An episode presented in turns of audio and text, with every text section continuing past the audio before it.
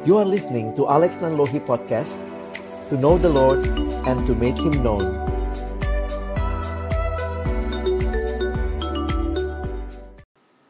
Mari kita berdoa sebelum kita membaca merenungkan firman-Nya. Kami datang dalam ucapan syukur kepadamu ya Tuhan. Terima kasih kesempatan ini Tuhan berikan kepada kami untuk bersama-sama bersekutu. Memuji, memuliakan namamu dan tiba waktunya bagi kami untuk membuka firman-Mu. Kami mohon kiranya ya Tuhan, ketika kami membuka firman-Mu, bukalah juga hati kami.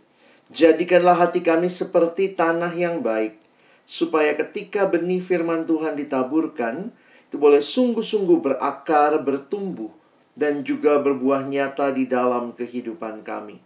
Berkati hambamu yang menyampaikan, setiap kami yang mendengar, juga diskusi di antara kami. Tolonglah kami pada akhirnya bukan cuma jadi pendengar firman yang setia, tapi mampukan dengan kuasa pertolongan dari rohmu yang kudus, kami dimampukan menjadi pelaku-pelaku firman-Mu di dalam kehidupan kami.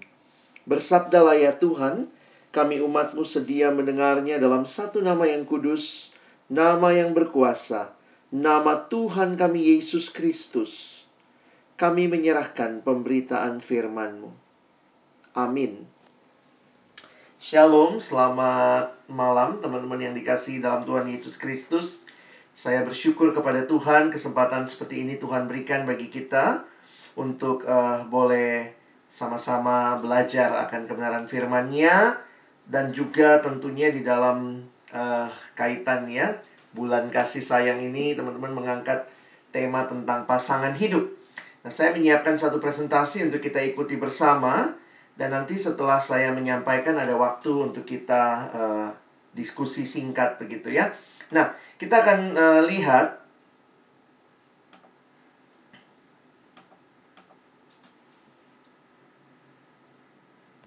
Sama-sama bisa lihat ya screennya ya. Kita akan bicara tentang kekasihku di manakah kamu ya. Nah, eh, ketika bicara tentang uh, kehidupan kita, saya ingin kita mulai dulu dengan melihat konteks ini ya. Apa sih arti kehidupan? Sebenarnya sadar atau tidak, setiap kita di dalam hidup ini, kita adalah orang-orang yang sedang menghidupi sebuah cerita believe it or not, we are living a story. Setiap kita sedang menghidupi sebuah cerita. Kenapa? Karena dengan cerita itu kita memberi makna kepada kehidupan. Nah, ini uh, pemahaman yang penting ya, bahwa setiap kita sedang menghidupi sebuah cerita dan cerita itulah yang memberi makna kepada hidup kita. Contohnya, kalau kita ditanya apa sih sukses itu? Nah, kita akan melihat ya bagaimana orang berusaha mendefinisikan sukses itu sebenarnya tergantung cerita apa yang sedang dia hidupi.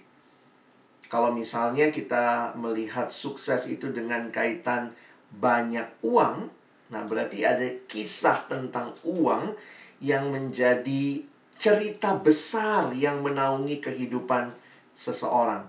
Jadi dia akan melihat namanya sukses dikaitkan sama uang.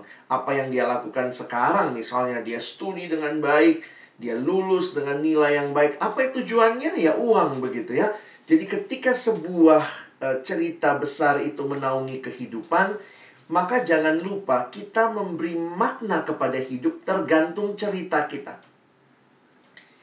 Saya kutip kalimat dari Timothy Keller, Beliau berkata begini ya, orang tidak bisa membuat apa pun menjadi sesuatu yang masuk akal atau memiliki arti tanpa menempatkannya di dalam semacam alur cerita. Itu yang tadi saya katakan ya.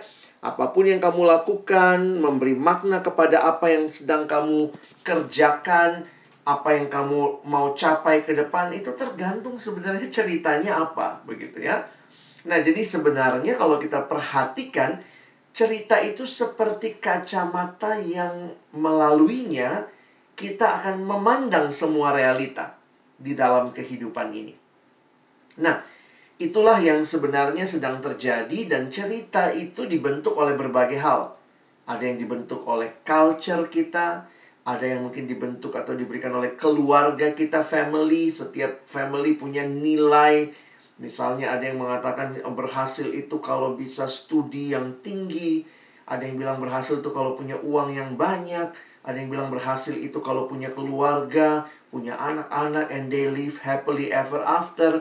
Semua culture sedang memberikan cerita baik berkaitan dengan kehidupan yang sedang dijalani.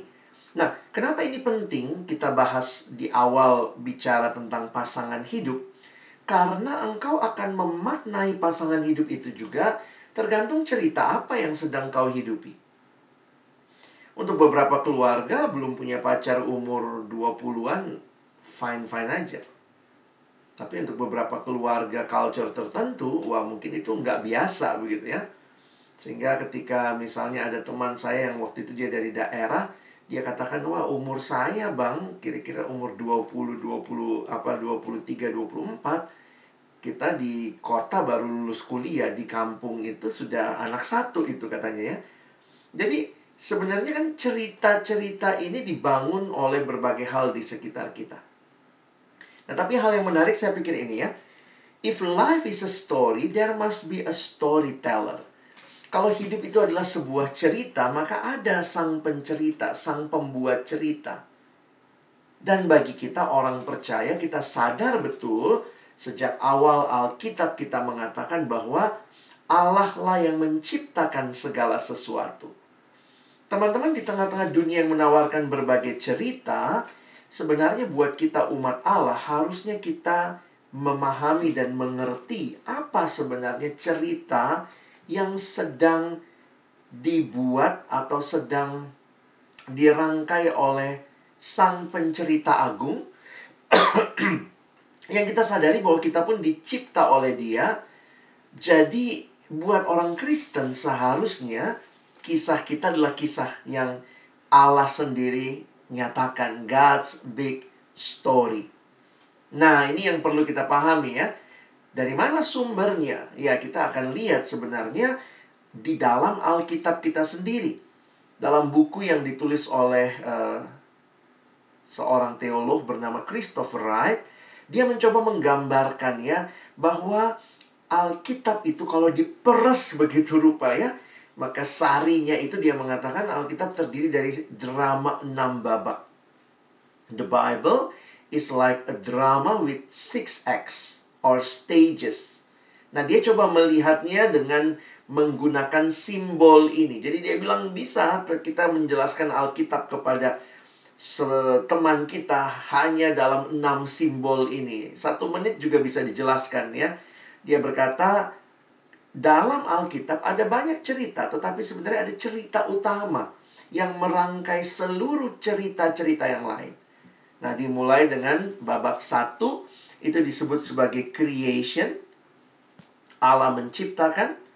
Lalu babak yang kedua terjadi kejatuhan, fall, di dalam kerajaan Allah di dalam uh, ceritanya Allah begitu ya yang Allah ciptakan itu lalu kemudian ada promise ada janji yang akan dibaharui semua yang jatuh itu dengan kedatangan sang juru selamat penebus itulah kita sebut redemption.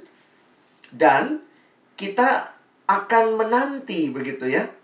Yang nomor 6 itu kan kalau yang nomor satu creation, nomor 6 itu new creation, maka sebenarnya kita akan menuju ke new creation ya. Lalu sekarang nomor yang kelima, nomor yang kelima itu dia sebut sebagai mission ya dan yang keenam itu yang new creation. Jadi kalau dilihat sebenarnya kita ada di dalam cerita ini mulai dari tahap 1 babak 1 sampai babak 6 yang sudah terjadi saat ini adalah sampai di babak yang mana? Kita ada di nomor berapa? Nomor yang kelima ya. Nah, kita masih menanti penggenapan akhir dari semuanya yaitu di dalam the new creation. Sehingga perhatikan baik-baik bahwa di dalam kita memahami kehidupan sebenarnya kita sedang ada dalam nomor yang kelima ya. We are on a mission. Sadar atau tidak teman-teman, hidup kita ada di dalam misinya Allah. Jadi kalau teman-teman memperhatikan di dalam gambar ini saja, simbol-simbol ini, kita jadi memahami satu hal nih yang menarik. Bahwa sebenarnya hidup itu bukanlah cerita kita, lalu kita undang Allah, ayo Allah masuk dalam ceritaku. No. Hidup itu dalam perspektif Alkitab adalah ceritanya Allah. Di mana Allah mengundang kita masuk ke dalam ceritanya. Sehingga setiap kali kita melakoni kehidupan, kita selalu harus mengerti dan bertanya, Tuhan, apa yang kau rencanakan buat hidupku? Your life and my life is on God's mission. Jadi kalau kita lihat studi kita, gimana kita memahaminya? Ini bukan sekedar ceritamu, kau anak dari kampung, dari daerah, berjuang keras, bisa lulus, kuliah di IPB, berharap sebentar lagi akan lulus. Ini bukan sekedar ceritamu. Tapi ini ceritanya Allah yang mengundang engkau masuk ke dalam ceritanya. Jadi yang menarik, ya walaupun ini sekedar apa ya, memahami kehidupan, tetapi ini sangat penting buat beberapa orang yang melupakan bahwa ini bukan kisahmu. Tapi ini kisahnya Allah. Dan karena itu, kita sadar betul ini juga bukan sekedar cerita ya, tetapi sumbernya dari mana? Ya dari Alkitab. Karena itu, this is not only a story. But this is God's word.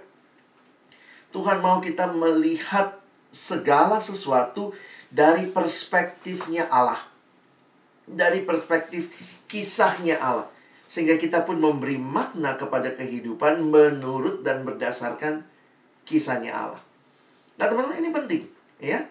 Saya suka bayangkan begini, anggaplah uh, ini banyak yang cewek-cewek di sini ya. Misalnya nih tiba-tiba kamu di kosan atau di rumah didatangin oleh sutradara drama Korea. Wih, sutradara drama sutradara drama Korea sedang uh, meminta kamu jadi pemeran di dalam drama yang terbaru yang akan hits ya. Dia sekaligus penulis naskah, dia adalah sutradara, lalu dia undang teman-teman jadi pemeran utamanya. Maka, lihat ya, engkau akan melakoni, memerankan apa yang ada dalam naskah. Apa yang terjadi dalam kehidupan atau dalam drama itu ya harus based on the the text atau um, the script gitu ya naskahnya. Jadi Mungkin kamu ada kesempatan improve ya, tetapi nggak jauh-jauh dari naskah. Naskah itulah yang memberikan guideline. Karena naskah itu menuangkan apa yang menjadi cerita yang dimiliki oleh sang sutradara, sang pembuat cerita. Jadi ini bukan ceritamu lalu kamu undang sutradara, ayo dong arah-arahin gayaku gitu ya. Tapi ini adalah ceritanya sang sutradara yang mengundang engkau masuk dan engkau diminta mengikuti naskahnya. Rajin-rajin kita ya baca naskahnya ya. Kalau kita mau mengerti kisah kita, cerita kita bagaimana hidup dalam ceritanya Allah, ya bagi rajin-rajin baca naskahnya gitu.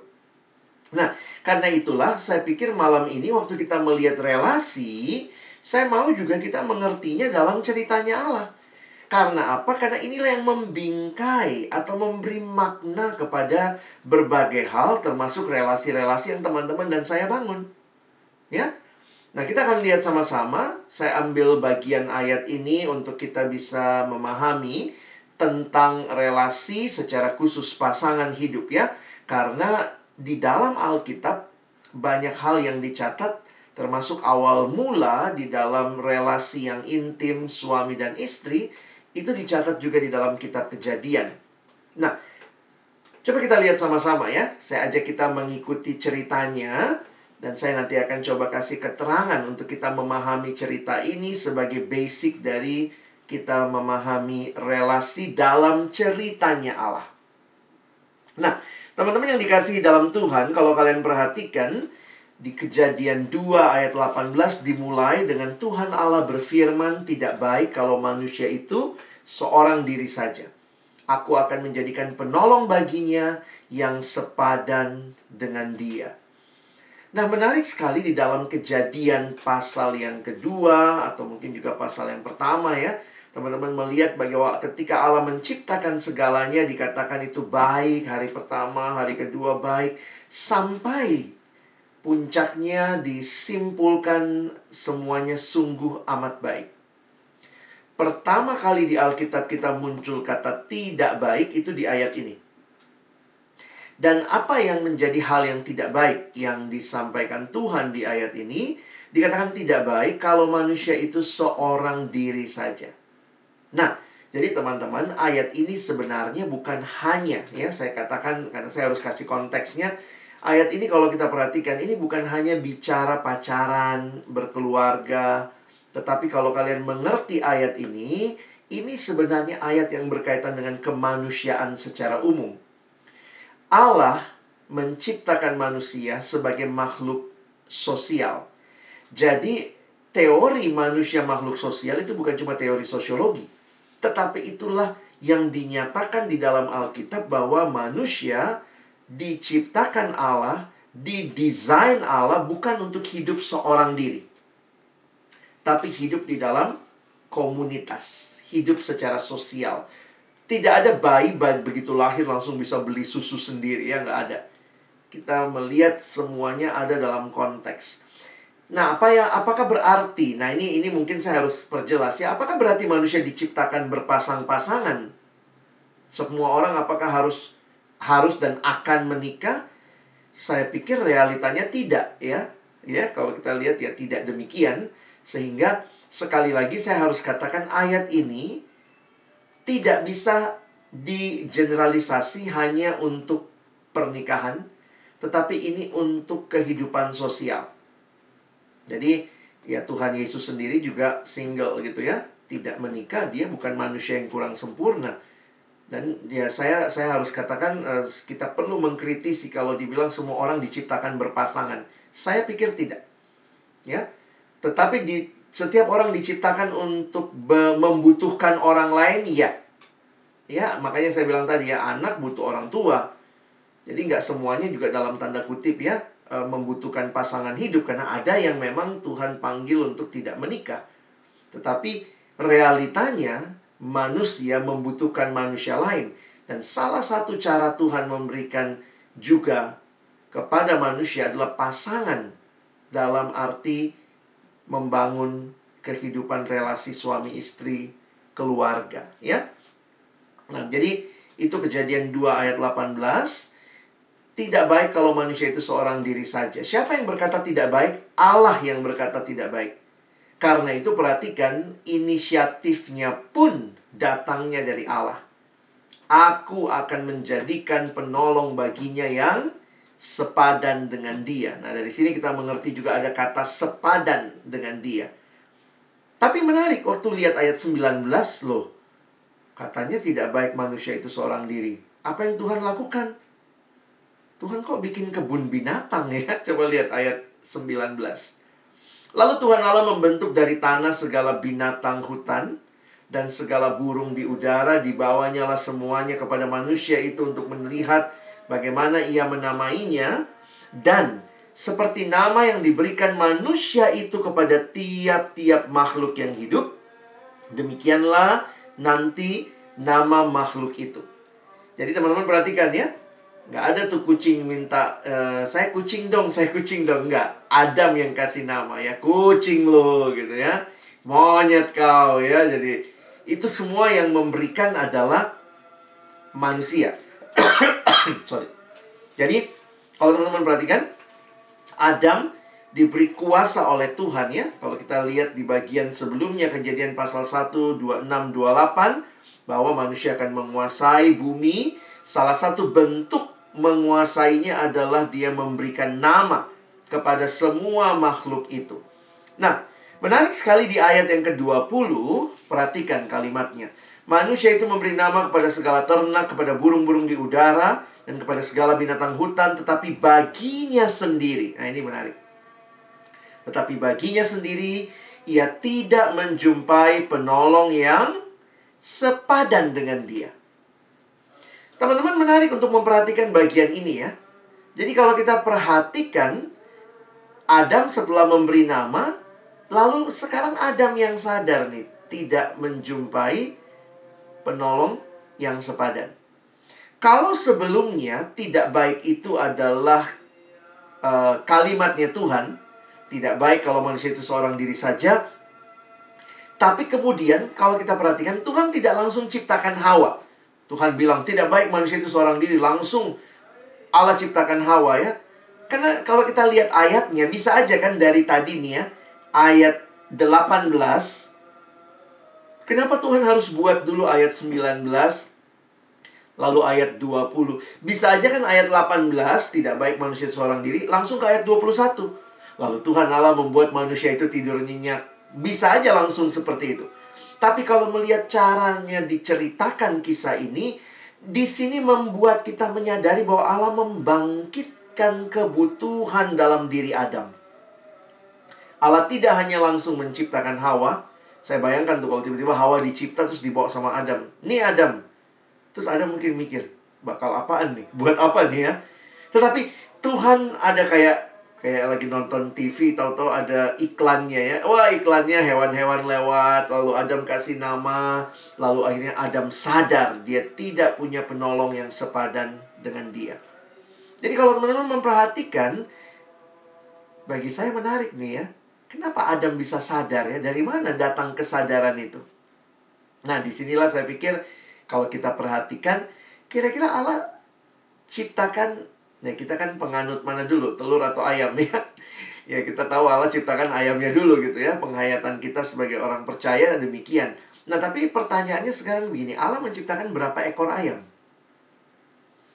Allah ciptakan berapa ekor gajah? berapa ekor monyet. Ya, dikatakan kepada kita sekalian kalau lihat ayatnya nggak dikasih tahu begitu ya, tapi kita bisa sense dong ya, pasti Tuhan menciptakannya berpasangan jantan dengan betina. Jadi saya lagi bayangkan lewat tuh om gajah, tante gajah, Adam namain gajah lo gitu ya lewat tuh monyet, monyet, jerapah. Nah, semua ini lewat begitu ya. Dan kemudian ketika lewat berpasang-pasangan ya baru Adam sadar begitu bahwa dia tidak ada penolong yang sepadan. Jadi kalau teman-teman perhatikan, penolong yang sepadan itu dalam Alkitab pertama itu bicara tentang manusia. Karena Adam tidak ketemu yang sama-sama manusia. Lalu yang kedua, penolong yang sepadan kalau lihat dari kemungkinan berpasangannya diciptakan itu membuat kita sadar nampaknya itu berkaitan dengan lawan jenis. Jadi penolong yang sepadan yang dimaksudkan di dalam bagian ini kalau lihat konteksnya adalah manusia dan lawan jenis. Kira-kira seperti itu, ya. Karena banyak sekali orang memberikan makna sekarang kepada sepadan. Oh, sepadan itu harus kalau S1 sama S1 gitu ya. Saya pikir itu itu pertimbangan juga, tapi itu pertimbangan psikologis mungkin lebih kepada pertimbangan sosial ketimbang pertimbangan kalau Alkitab bicara sepadan sama-sama manusia. Kira-kira begitu ayatnya tidak mengatakan S1, S2 nggak ada itu ya.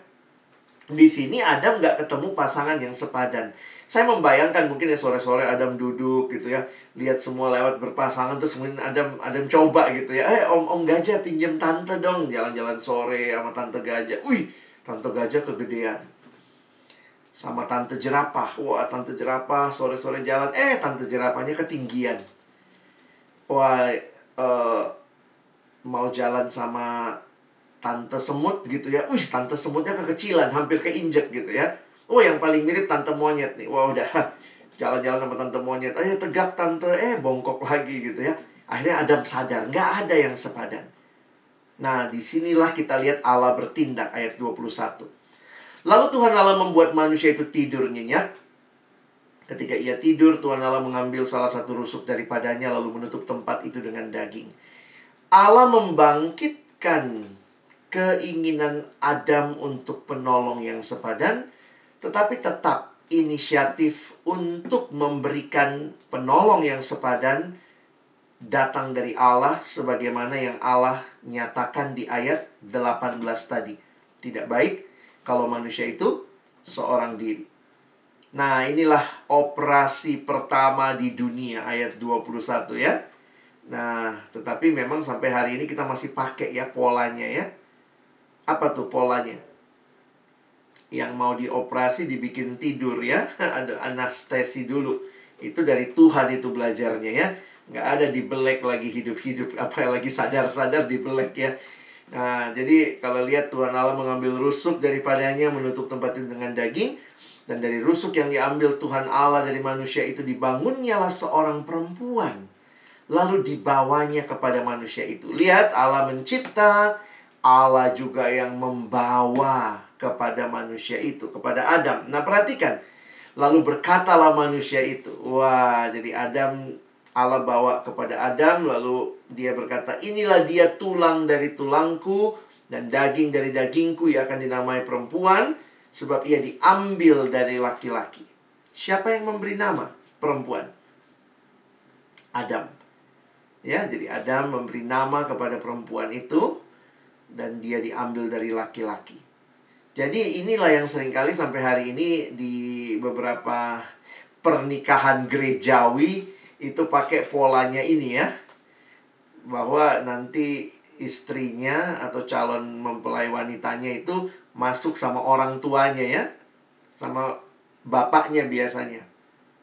Nah ini ambil pola waktu uh, Tuhan bawa Hawa kepada Adam. Nah gitu ya jadi Tuhan kan yang bawa Hawa kepada Adam jadi cowoknya biasanya sudah nunggu di altar ceweknya masuk sama bapaknya nah beberapa seperti itu ada teman saya dia mau waktu menikah ketika ceweknya masuk dia ngomong, "Inilah dia, tulang dari tulangku, daging dari dagingku." Ah, tapi pada waktu pernikahannya dia gemeteran gitu ya karena stres gitu.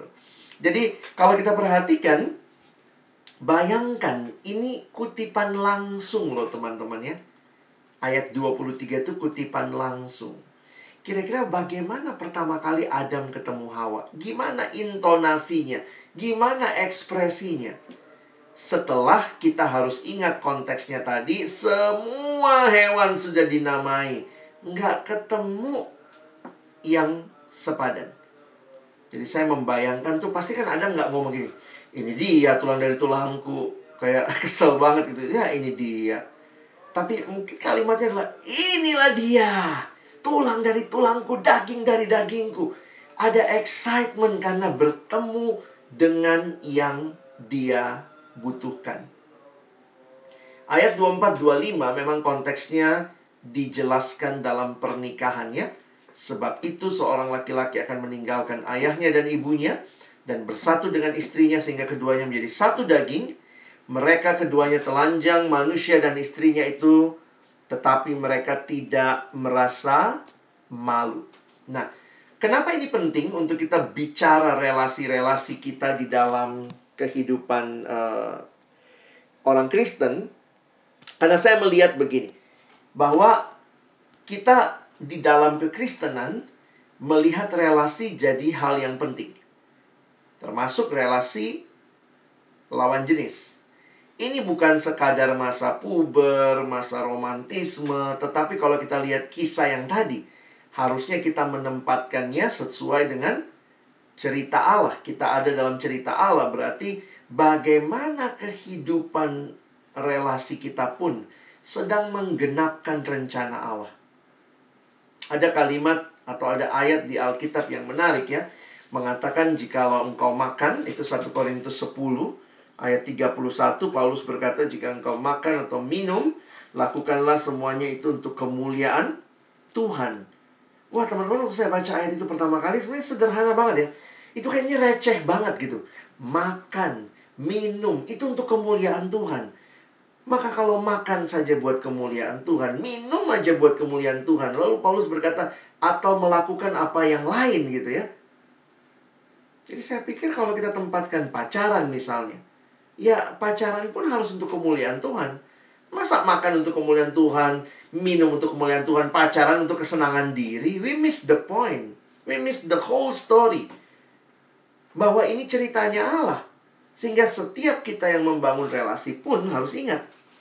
Nah, cuma yang menarik adalah Waktu bicara pacaran, pacaran yang benar dalam konteks kekristenan itu tujuannya harus jelas. Pernikahan. Kalau belum siap nikah ya jangan pacaran. Karena kalau pacaran tanpa tujuan, itu yang bikin pacaran jadi nggak benar. Banyak yang jatuh dalam dosa, tidak memelihara kekudusan.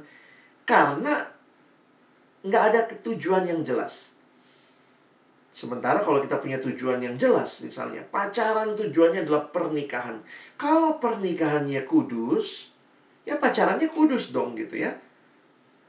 Jadi kita harus membingkai relasi kita di dalam hal yang tepat. Nah, tapi kalau kita maju lebih jauh, di mana ayat-ayat tentang pacaran di Alkitab? Nah, ini menarik untuk kita perhatikan ya, bahwa ternyata di Alkitab tidak ada yang bicara ayat yang secara spesifik bicara pacaran. Loh, kenapa bang? Karena memang di dalam Alkitab tidak ada konteks berpacaran di dalam budaya penerima Alkitab pertama yaitu orang Yahudi. Ya, buat mereka pada masa itu di konteks masa itu yang ada adalah pertunangan. Karena itu sesuai dengan budaya mereka dan mereka tidak kenal pacaran. Lalu bagaimana nih? Kita yang sekarang mengenal pacaran, apakah nggak alkitabiah? Nah, saya pikir kita harus mengertinya begini. Saya sedikit cerita tentang apa yang kita perhatikan di dalam Alkitab. Konteks pertunangan atau perjodohan sebenarnya ya, misalnya Abraham waktu cari so, uh, istri buat anaknya Ishak dia cari dari kaum keluarganya ya. Jadi itu memang di masa yang lampau begitu ya. Pernikahan terjadi di dalam keluarga, dalam klannya ya. Nah, di dalamnya mereka akan bertunangan. Nah, menarik seperti Yusuf sama Maria. Kalian ingat? Yusuf sama Maria itu bertunangan. Nah, pertunangan waktu itu sekuat pernikahan menurut tradisi mereka. Tapi menariknya begini. Pertunangan itu terjadi misalnya satu tahun sebelum mereka dianggap sah sebagai suami dan istri. Masih ingat makanya Yusuf sama Maria itu sudah bertunangan kata Alkitab. Tetapi orang yang bertunangan itu meskipun sudah sekuat pernikahan ikatannya karena kalau uh, apa ya kalau mau memutuskan pertunangan waktu itu seperti yang Alkitab tulis di Matius 1 Yusuf mau menceraikan Maria. Jadi, loh, kamu pasti bingung. Katanya bertunangan, kok cerai? Karena konteks waktu itu pertunangan itu sekuat pernikahan. Orang yang bertunangan di masa itu dalam budaya waktu itu mereka akan bertunangan tetapi masih pulang ke rumah masing-masing. Makanya dalam masa itu kalau kita ingat Yusuf Maria sudah bertunangan tetapi masih pulang ke rumah masing-masing. Makanya ketika Maria bilang dia hamil, Yusuf tahu Maria hamil, mengandung, lo kaget dia. Karena mereka belum pernah hidup bersama sebagai suami istri. Jadi menarik juga, masa pertunangan adalah persiapan sebelum masuk lebih jauh dalam pernikahan dan masa mereka masih pulang ke rumah keluarga masing-masing dan tidak boleh berhubungan badan. Jadi itu memelihara kekudusan. Itu masa apa dong? Nah, saya mengertinya ini masa mengenal. Masa mengenal, karena kan memang mereka belum kenal sebelumnya, ditunangkan, sudah bertunangan, masa mengenal, dan masa yang mereka harus jaga kekudusan sampai nanti dipersatukan dalam pernikahan. Makanya waktu Yusuf tahu, Yusuf katanya berniat menceraikan Maria diam-diam. Tapi malaikat nampak kepada Yusuf dan berkata, jangan ceraikan Maria yang di dalam kandungannya dari roh kudus. Jadi kalau kita perhatikan, ada pengenalan. Nah, ini yang penting. Ada pengenalan. Nah, di dalam budaya kita sekarang, pengenalan itulah yang kita sebut dengan per berpacaran ya maksudnya gitu ya. Pacaran itu jadi masa pengenalan. Jadi meskipun tidak ada kata pacaran di Alkitab karena nggak ada dalam konteks budaya mereka, tapi kita bisa kira-kira membawanya dalam konteks kita itulah pacaran dalam kaitan di dalam pacaran kita saling mengenal, masa persiapan sebelum pernikahan dan di dalam kekudusan. Jadi ini prinsip-prinsip penting ya, prinsip tentang hidup ya harus lawan jenis gitu ya. Itulah penolong yang sepadan tadi ya, sama-sama manusia. Lalu kemudian sesama orang percaya. Dulu abang selalu bilang, pertama yang cari yang seiman. Nah, belakangan nggak, nggak gitu lagi ya. Pertama cari lawan jenis dulu, baru seiman, begitu ya. Karena banyak orang bilang, iya bang, kami saling mencintai, padahal sesama jenis, nggak boleh gitu ya. Nah, jadi ini prinsipnya tujuannya pacaran adalah pernikahan harus di dalam kasih, di dalam kekudusan dan tadi tuh ya. Apa pun yang kamu lakukan 1 Korintus 10 31 untuk kemuliaan Tuhan, makan, minum, pacaran, studi, apa pun tempatkan itu untuk kemuliaan Tuhan. Nah, beberapa prinsip dari ayat-ayat tadi kalau kita perhatikannya dalam Kejadian 2 18 25 Pertama, Allah yang menciptakan manusia, laki-laki dan perempuan menjadi penolong yang sepadan. Kalau kita lihat dalam konteks pernikahan, maka itu pun adalah inisiatif Allah.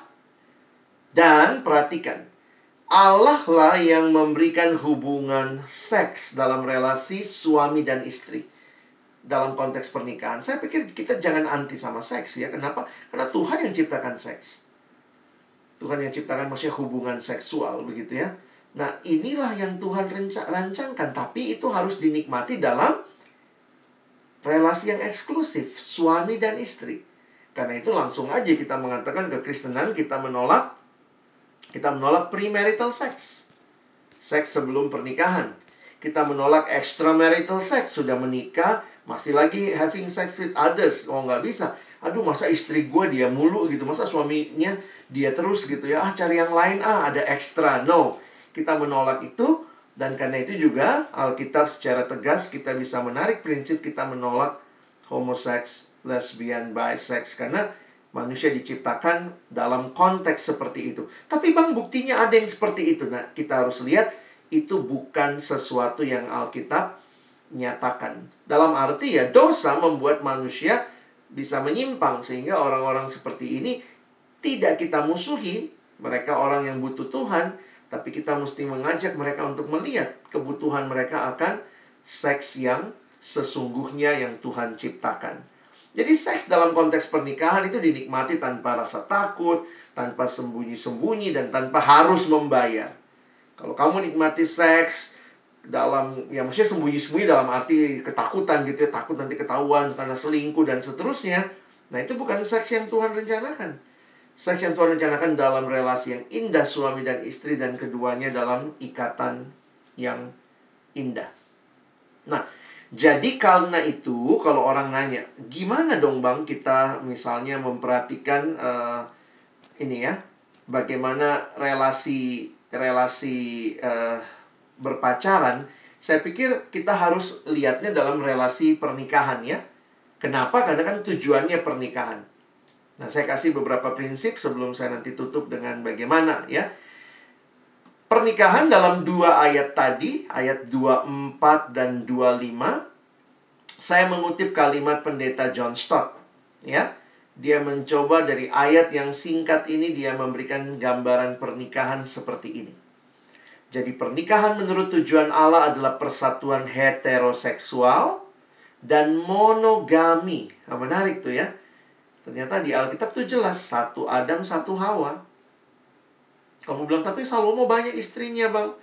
Mesti lihat itu bukan sesuatu yang Allah kehendaki. Di Alkitab itu banyak yang ditulis jangan pikir pasti harus kita tiru ya. Beberapa bagian justru kita diberikan kebebasan untuk perhatikan. Lihat ini benar atau tidak. Daud punya banyak istri, Salomo punya banyak istri. Ya, kita mesti memperhatikan itu bukan rancangan Allah yang seharusnya. Jadi dikatakan persatuan heteroseksual dan monogami yang melibatkan komitmen seumur hidup dan penuh cinta antara satu laki-laki dan perempuan dimulai dengan meninggalkan orang tuanya disaksikan umum karena dia meninggalkan keluarganya makanya kalau kita sekarang pernikahan ada saksinya ya Kristen menolak tuh pernikahan di bawah tangan kah di bawah meja gitu ya yang rahasia-rahasia karena akhirnya orang jadi nggak tahu. Makanya di gereja sebelum orang itu dinikahkan diumumkan. Ada yang keberatan nggak? Tahu-tahu udah pernah merit dia atau punya istri atau punya anak gitu ya. Harus jelas. Disaksikan umum dan persatuannya disempurnakan dengan hubungan seksual. Dari sini apa yang bisa kita perhatikan?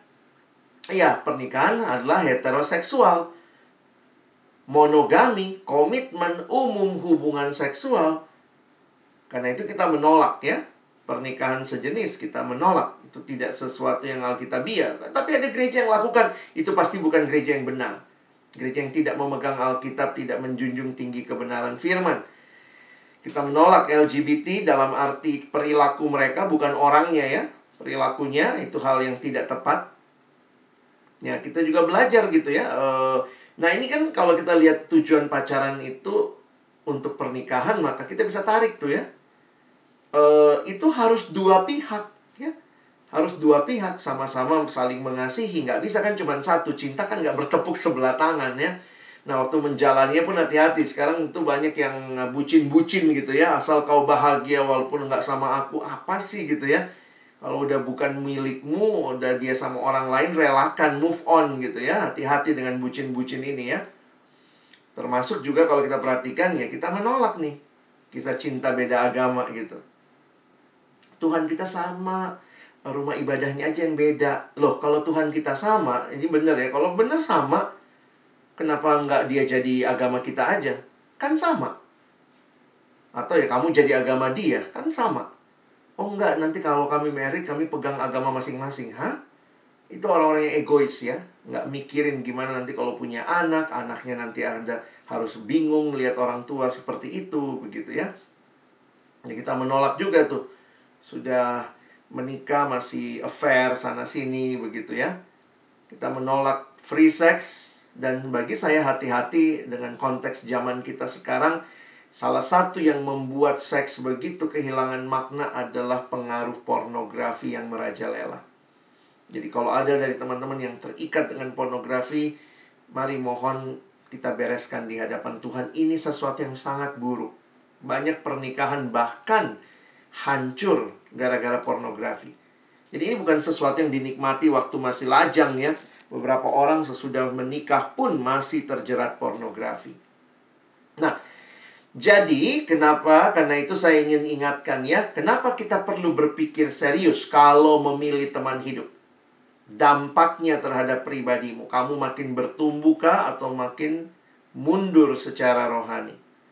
Dan dalam persekutuan juga kita mesti ingat ya, apakah kamu jadi teladan atau bahkan jadi batu sandungan. Nah, ini ayat yang tadi Abang bilang ya, 1 Korintus 10 3 31.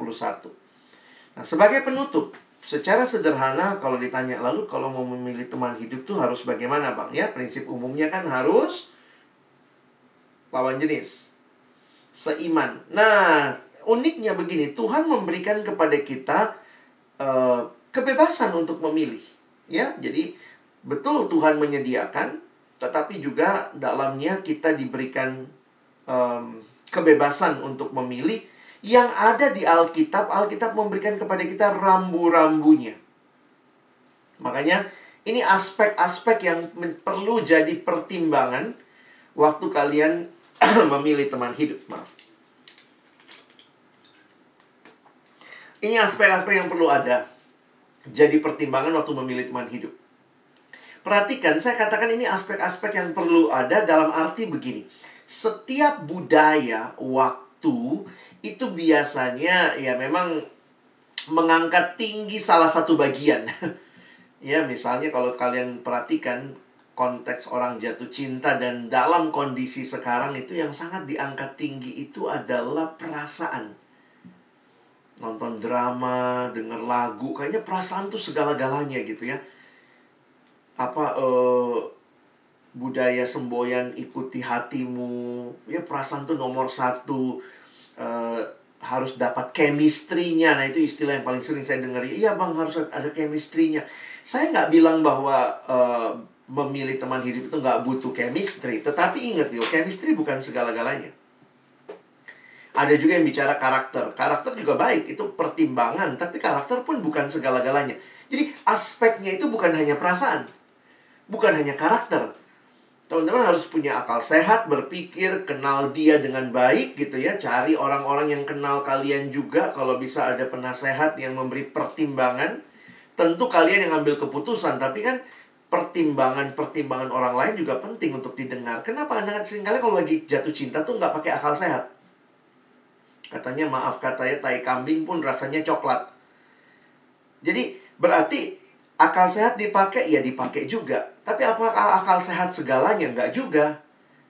Perasaan harus dipakai, tapi juga bukan segalanya komunikasi dengan doi dan juga bahkan pe penyerahan diri kepada Tuhan. Jadi saya lagi membayangkan begini. Mari kita lihat ini dalam keseluruhan. Karena kalian kan bergumul memilih teman hidup masa pengenalan, PDKT sampai pacaran sampai sebelum pernikahan itu perlu mempertimbangkan aspek-aspek ini. Ada teman yang waktu itu maaf ya dalam pacaran aja udah KDRT, ceweknya pernah ditendang, ceweknya yang cerita sama saya lalu pernah satu waktu dia ditendang, lalu pernah dia didorong jatuh dari motor begitu ya. Saya pikir waktu cewek itu cerita saya juga mikir gini, ih bodoh banget sih ini orang yang bodoh banget ya. Terus kemudian saya bilang, "Kenapa kamu Uh, saya nggak bilang ini ya, saya, saya bilangnya coba pertimbangkan untuk mengakhiri relasi karena saya lihat ini relasinya nggak sehat. Nah terus ini kalimatnya dia nih, sok rohani banget. Aduh bang, dia kan jawaban doa. Dulu kami berdoa. Yes, kamu berdoa. Jadi ini nomor empat mungkin ya.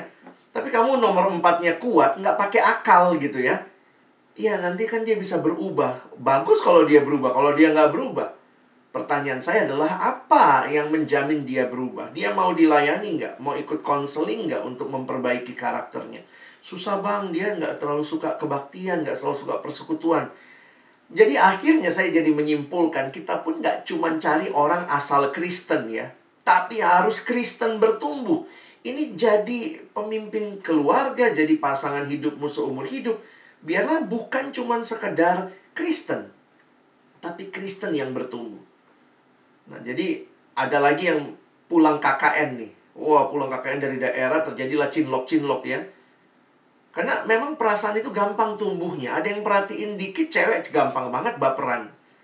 Jadi perasaannya, bang, gue dapet banget chemistry-nya selama kita di di sana tuh deket banget, bang. Ih, bang, karakternya juga bagus banget, bang. Iya, terus masalahnya apa?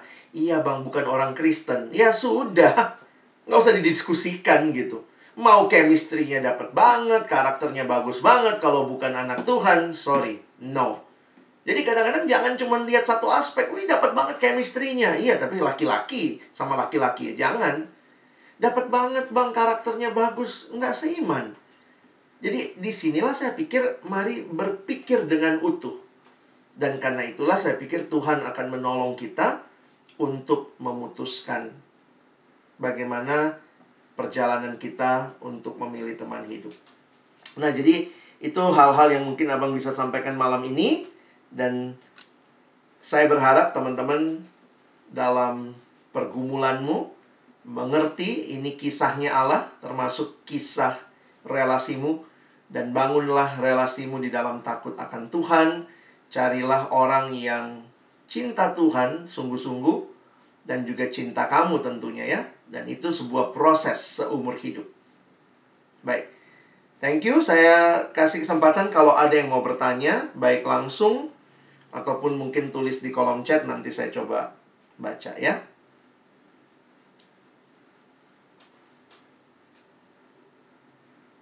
Wah, terima kasih Pak Alex atas firman yang diberikan. Ya. Uh, jadi buat teman-teman yang masih bingung atau ada pertanyaannya bisa banget nih ditanyakan secara langsung ataupun melalui uh, kolom chat yang berada di Zoom meeting ini.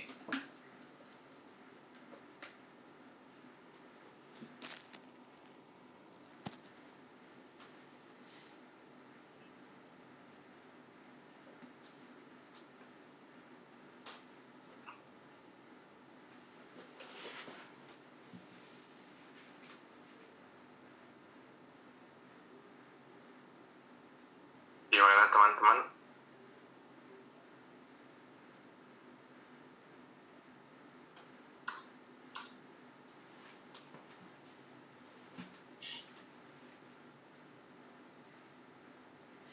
Ini ada dari Deborah ya. Uh, Deborah bertanya, ingin bertanya bagaimana memikirkan dan menggumulkan kita itu menikah atau selibat. Thank you ya pertanyaannya. Saya pribadi me- adalah orang yang melihat keduanya adalah panggilan Tuhan. Dalam arti begini, kita dipanggil, jadi berarti itu adalah sesuatu yang dikaitkan dengan kalau kita bicara panggilan berarti ada yang manggil dong ya. Nah, saya melihat menikah itu ya panggilan Tuhan. Tuhan memanggil, memberikan kesempatan untuk menikah. Nah, dengan demikian pada saat yang sama Tuhan juga memanggil orang dalam arti tidak menikah atau belum sebelum kamu menikah. Nah, saya melihatnya begini. Sebelum kamu menikah ya panggilanmu adalah uh, tidak menikah, kan belum menikah. Kalau kamu menikah ya panggilanmu adalah menikah. Jadi saya melihatnya dalam pergumulan kadang jangan buru-buru langsung memikirkan saya mau selibat begitu. Memang ada di dalam kekristenan misalnya seperti orang-orang yang hidup membiara, mereka langsung memutuskan ya menjadi orang yang selibat begitu ya. Nah, cuma buat buat kita secara umum yang khususnya bagi yang Protestan, kita melihatnya sebagai panggilan yang tetap terbuka. Jadi saya mengatakan ketimbang buru-buru kamu bilang kamu selibat, mendingan begini ya, kalau saya belum menikah ya ini kesempatan saya melayani Tuhan. Kalau saya nanti menikah ini kesempatan melayani Tuhan. Jadi terbukalah sebelum engkau uh, menikah itu kamu masanya single berarti dan kesinggelanmu itu pakailah untuk kemuliaan Tuhan dan waktu menikah pakailah pernikahanmu pun untuk kemuliaan Tuhan. Jadi uh, saya prinsipnya begini ya. Uh, kamu itu single selama kamu belum menikah. Itu aja prinsipnya. Jadi termasuk begini, terbukalah ya. Kalau ternyata Tuhan memberikan perasaan kepada kamu, jadi jangan buru-buru tutup dirimu. Saya selibat, nggak mau menikah begitu ya. Nah, bagi saya uh, rasanya tidak demikian konteksnya. Nah, tapi itu butuh diskusi yang panjang juga. Nanti kalian bisa kalau kalian tertarik nanti masuk ke channel YouTube saya. Coba cari tentang singleness ya. Ada satu bahasan di situ dengan seorang pendeta yang sangat baik saya pikir. Nanti kalian bisa lihat di situ ya.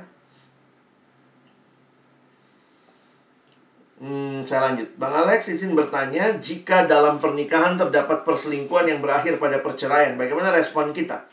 Mungkin orang tersebut orang yang dekat dengan lingkungan kita. Ya, memang kita mesti memahami inilah realita yang juga terjadi.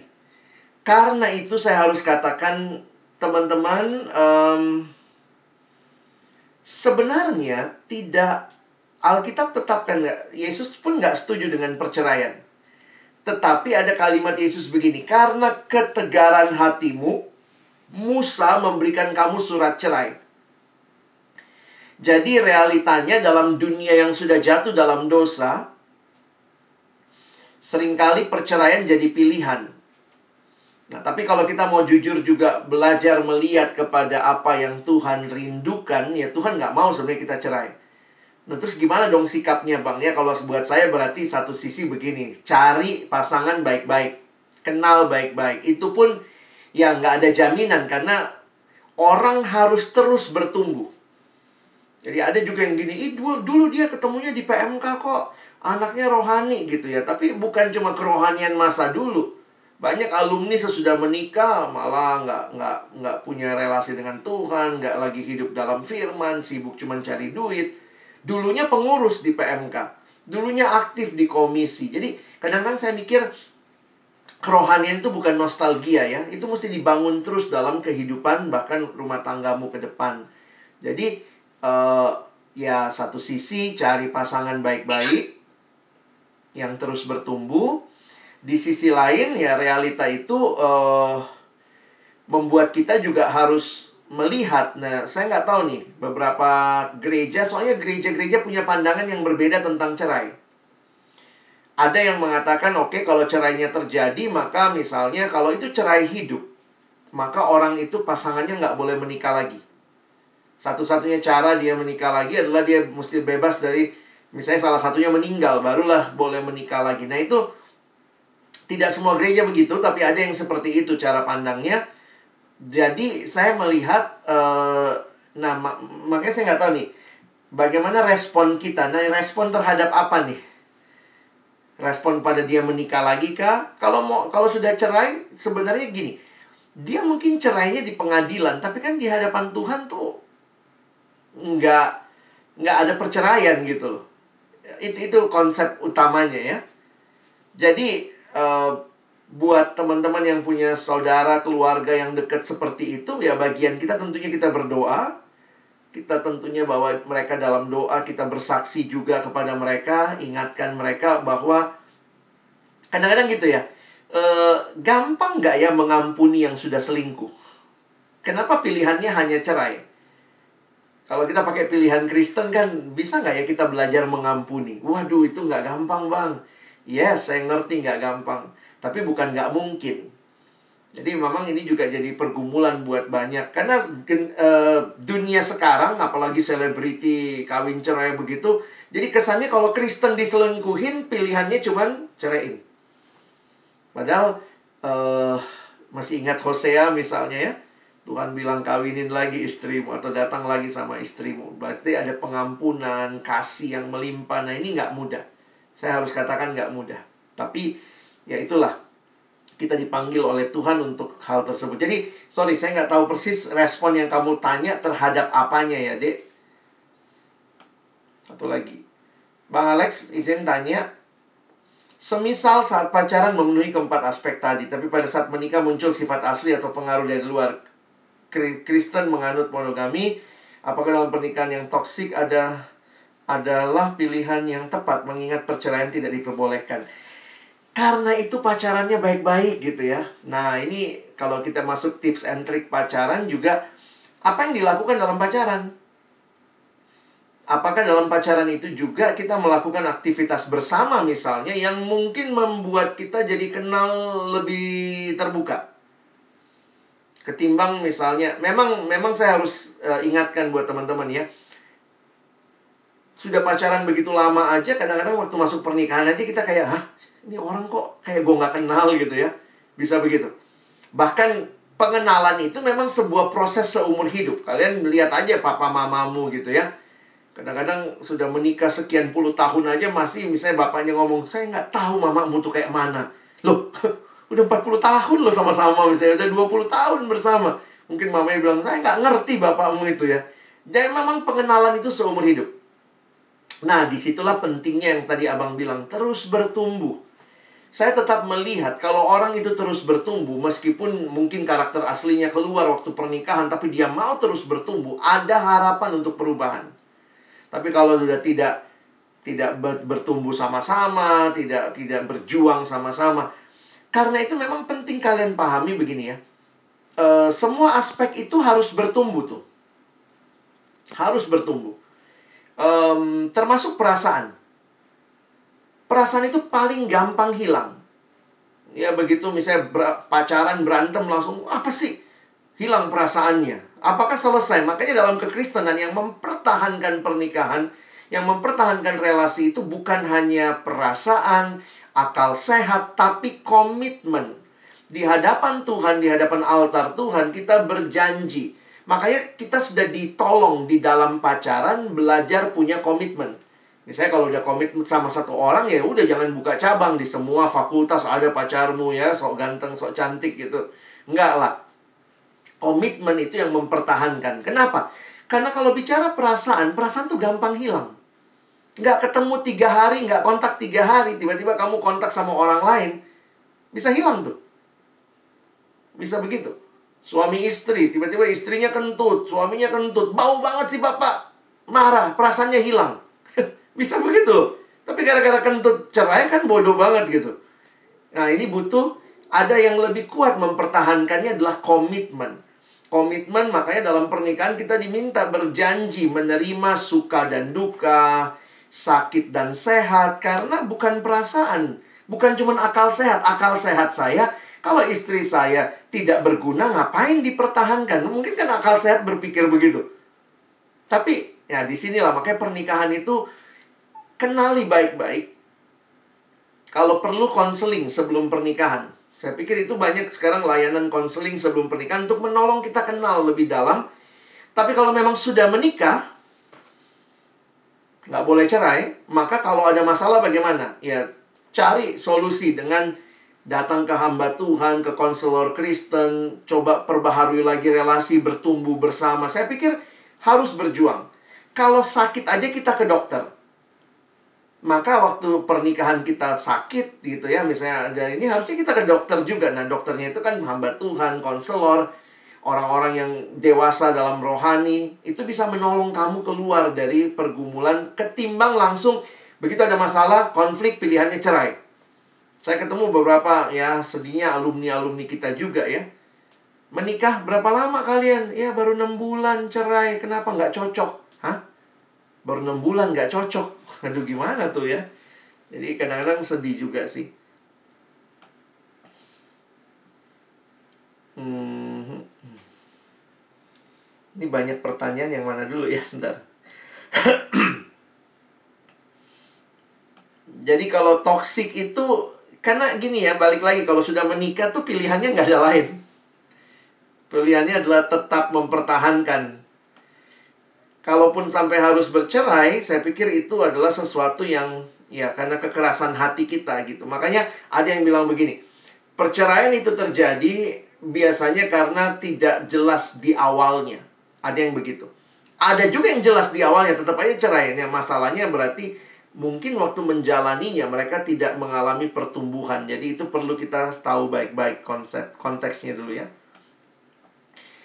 Berbatasan pacaran yang sehat itu seperti apa ya, Bang? Yang sehat itu tentunya tidak membuat kita jatuh dalam dosa. Ada kalau kalian pacaran sebaiknya tetapkan batas-batas keintiman karena pacaran itu kan sudah bisa dekat secara fisik, pergi berdua, jalan berdua, tapi mari kita punya batasan ya. Kita itu punya kelemahan setiap orang. Kalau kamu kelemahannya juga dalam bidang seksual, maka harus tahu betul. Dan memang ya namanya kita tertarik sama lawan jenis ada erosnya gitu ya. Sehingga itu jangan dihilangkan. Gak boleh kasih eros, gak boleh kasih eros. Itu kasih yang Tuhan kasih. Tapi memang konteksnya suami dan istri. Nah, karena itu eh, nafsu atau birahi itu harus dikendalikan. Ada orang pegang tangan aja udah terangsang. Nah, itu jangan jadi kalau kamu orang yang seperti itu jangan waktu waktu pacaran pegangan terus gitu ya. Kamu me, itu namanya feeding dalam psikologi ya, memberi makan kepada keinginanmu. Nah, lama-lama bisa gampang sekali jatuh dalam dosa. Jadi makanya kalau ada yang nanya, batasannya apa, Bang? Saya buat saya bahkan kalau pegangan tangan itu sudah membuat kamu korslet, ya udah nggak usah pegangan tangan. Boleh ciuman nggak? Ya, itu mah kejauhan ya. Jujur aja kalau saya harus katakan pacaran yang sehat, Tuhan itu gini loh. Tuhan ciptakan kita tuh dengan saraf-saraf yang menik penuh kenikmatan. Tuhan bukan anti kenikmatan, dia yang ciptakan kok. Di sekitar bibir, di leher, ya, di bagian dada, di bagian uh, alat kelamin, semuanya tuh Tuhan ciptakan dengan kenikmatan, tapi itu harus dinikmati dalam konteks pernikahan. Jadi kalau orang bilang ciuman, bagi saya hati-hati. Boleh ciuman, um, kalaupun boleh, itu ciuman di depan umum, mungkin waktu dia ulang tahun, dan itu hanya cium pipi. Gitu. Udahlah itu aja gitu ya. Itu aja udah bikin kokorslet mungkin ya. Jadi jangan kalau di kosan berdua saling merangsang, aduh itu udah udah terlalu jauh. Pak Alex ya, bertanya, jika kita memiliki pasangan yang masih sifatnya kurang baik, apakah kita sebagai pasangan perlu membimbingnya mencari seorang yang sifatnya lebih baik? Ini pacaran itu perlu perlu kamu punya banyak pertimbangan, ya. Saya harus katakan juga makanya perlu pengenalan. Tidak ada teori yang kalau dia sekali nggak bagus putusin, nggak begitu juga. Nah cuma perubahannya itu kamu juga bertanya kan mau sampai kapan? Ada yang ada yang begini. Waktu pacaran nggak kelihatan berubah, terus kemudian dia bilang, mungkin kalau menikah bang dia berubah. Nah ini bagi saya hati-hati juga. Jadi memang nggak ada nggak ada teorinya, tapi perlu kita dengan prinsip-prinsip yang kuat. Karena itu makanya di dalam menikah, sebelum menikah, gereja melakukan bimbingan pranikah dan beberapa orang waktu bimbingan pranikah akhirnya memutuskan kami nggak jadi menikah. Bisa begitu juga. Karena kalau bimbingan pranikahnya baik, itu termasuk membongkar hidup Sehingga dipaparkan kepada pasangannya, dia masih begini loh, kamu siap nggak terima dia? Nah, dan orang itu juga mau siap berubah nggak? Jatuh cinta tuh gampang teman-teman. Lihat sekali, wih senang, cantik, ganteng. Jatuh cinta tuh gampang. Yang susah itu adalah mempertahankan dan terus membangun cinta. Gimana tuh habis menikah masih terus membangun cinta kepada pasangan kita? Ya? Oke, ini pertanyaan terakhir kali ya. bagi kita yang sudah menjalin relasi pacaran, bagaimana kita bagaimana kiranya berpacaran tidak hanya sekedar menjadi status tapi bisa semakin peka akan kehendak Tuhan dalam berpacaran dan ada hal yang dipersiapkan bersama? Ya, nanti mungkin pertanyaan lebih jauh, pacarannya ngapain kali ya? Bagi saya pacaran yang baik memang uh, ada apa ya? Sebentar. Tentunya ada ada hal-hal yang dibangun bersama begitu. Saya coba share slide terakhir kali ya. Sebenarnya slide saya banyak, cuma saya tahu waktu juga terbatas gitu ya.